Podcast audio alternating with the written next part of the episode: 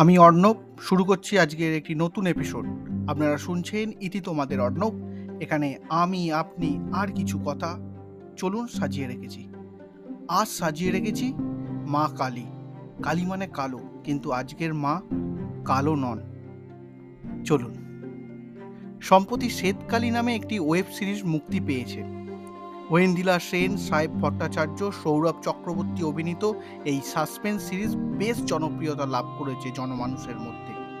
তবে অনেকের মধ্যে প্রশ্ন আছে, আদৌ কি শ্বেতবর্ণের কালী মুক্তি হয়? কালী নামটা শুনলেই চোখের সামনে ভেসে ওঠে দেবীর উগ্র চণ্ডা রূপ। নরমুণ্ড দিয়ে কোমর বন্ধ, শ্মশানকালীর গাত্রবর্ণ কালো, আবার নীলবর্ণের দেবী শ্যামাকালী রূপে পূজিত হন।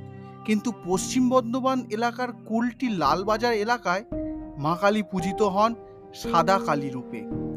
এই কালী পুজো নিয়ে ছড়িয়ে ছিটিয়ে রয়েছে কতই না গল্প, কতই না রূপকাথা, কতই না তথ্য। কেবল গাত্রবর্ণ বদল নয়, মায়ের রূপও উগ্র নয়, সৌম্য। ফলহারিণী কালী রূপেই পূজা পান লালবাজারের এই দেবী।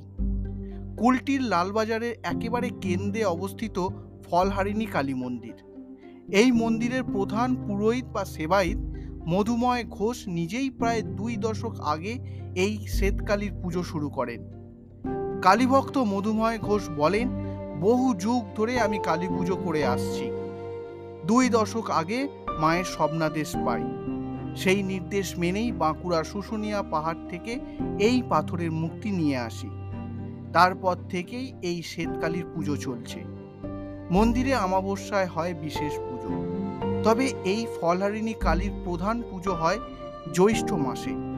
কার্তিক মাসে কালী পুজোর দিনটিতেও শ্বেতকালীর বিশেষ পুজোর আয়োজন করা হয়ে থাকে। স্থানীয় লোকজনদের বিশ্বাস বা মত দেবী অত্যন্ত জাগ্রত।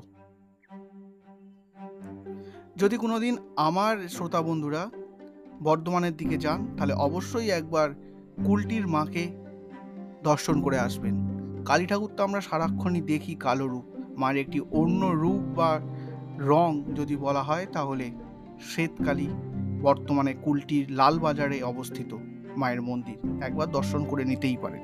আর যারা বর্তমান বর্ধমান থেকে শুনছেন, তাদের জন্য বলব আপনারা মায়ের আরও কিছু তথ্য আমাকে লিখে জানাতে পারেন। কোথায় জানাবেন? ফেসবুক ইনস্টাগ্রাম ইউটিউবে কমেন্ট সেকশন আপনাদের জন্য খুলে দিয়েছি। আপনারা সেখানে মায়ের তথ্য আমাকে জানাতে পারেন।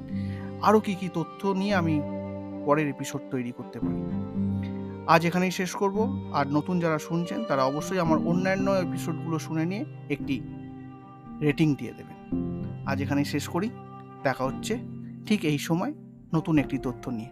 ততদিনের জন্য টাটা।